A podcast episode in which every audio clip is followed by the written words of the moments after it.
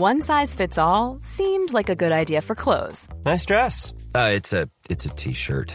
Until you tried it on. Same goes for your healthcare. That's why United Healthcare offers a variety of flexible, budget friendly coverage for medical, vision, dental, and more. So, whether you're between jobs, coming off a parent's plan, or even missed open enrollment, you can find the plan that fits you best. Find out more about United Healthcare coverage at uh1.com. That's uh1.com.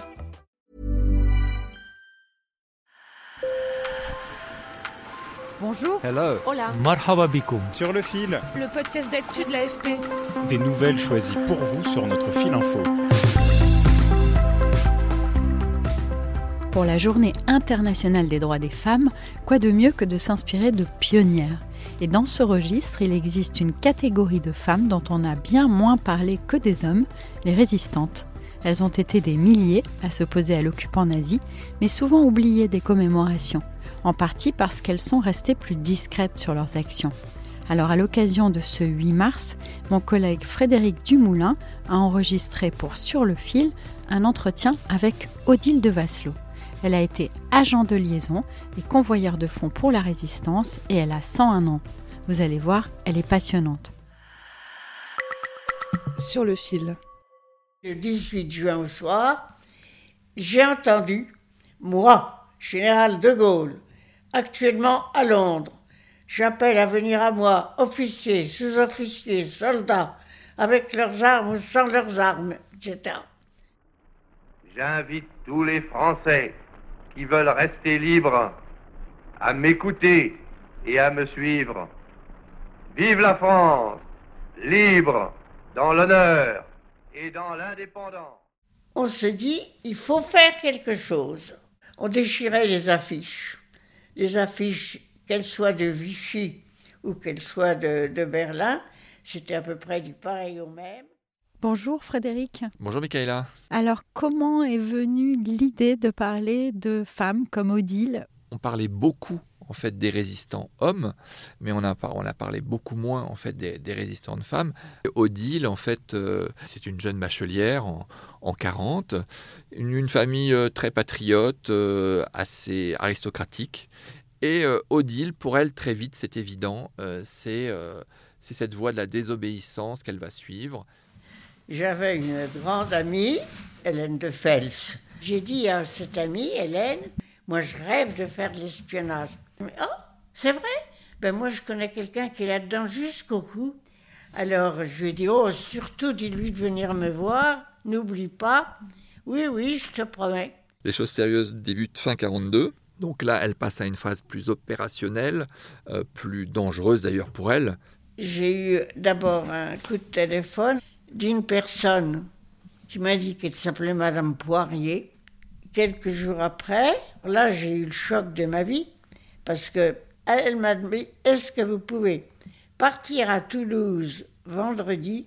Alors là, je vous dirais que le ciel me serait tombé sur la tête, que ça m'aurait pas fait plus d'effet parce que à cette époque-là, oh, les filles ne voyageaient pas seules, on, elles étaient toujours accompagnées. Dire à moment que j'allais à Toulouse, sans lui dire pourquoi d'ailleurs, c'était impensable, impensable. Et j'ai pourtant eu le courage de dire oui, pas de problème. Bref, et donc là, elle va s'appeler Danielle.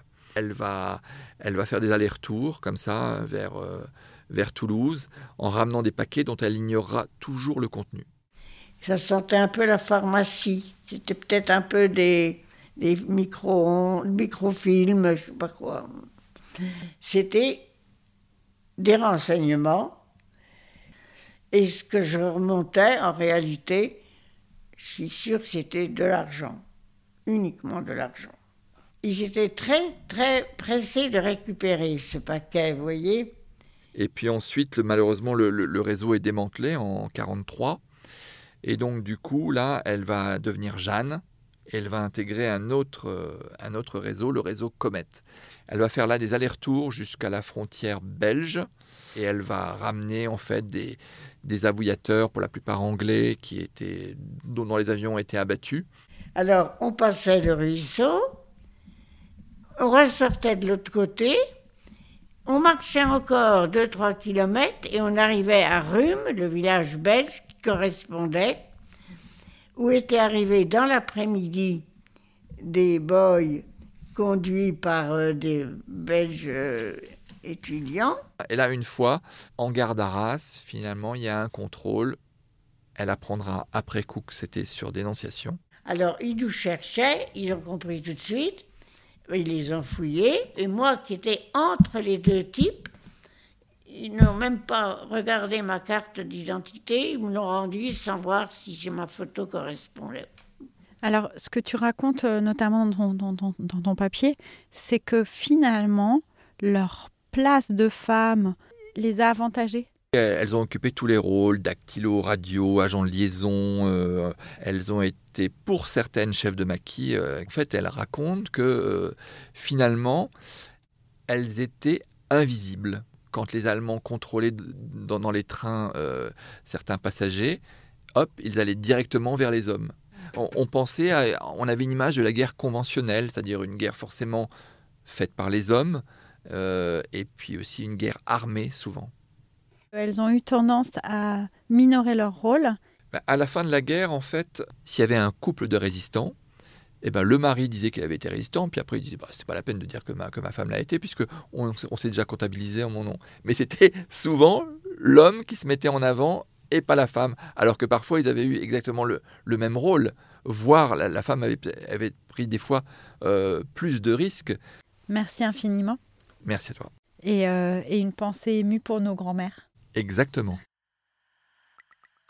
Après la guerre, Odile de Vasselot a terminé une licence en histoire et s'est consacrée à l'enseignement au sein d'une communauté apostolique, Saint-François-Xavier. Elle a enseigné en Afrique pendant presque 30 ans avant de rentrer en France à la fin des années 1980. Et depuis, elle continue inlassablement à raconter ses histoires de résistance pour transmettre, je cite, l'amour de la patrie et le refus de l'intolérable. Sur le fil revient demain. Je suis Michaela Cancela-Kiffer. Merci de nous avoir écoutés. Si vous aimez notre podcast, n'oubliez pas de vous abonner. À très bientôt.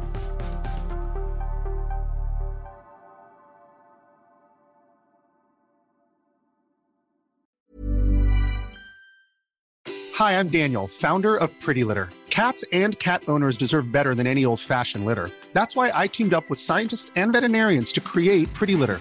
Its innovative crystal formula has superior odor control and weighs up to 80% less than clay litter. Pretty Litter even monitors health by changing colors to help detect early signs of potential illness. It's the world's smartest kitty litter. Go to prettylitter.com and use code ACAST for 20% off your first order and a free cat toy. Terms and conditions apply. See site for details.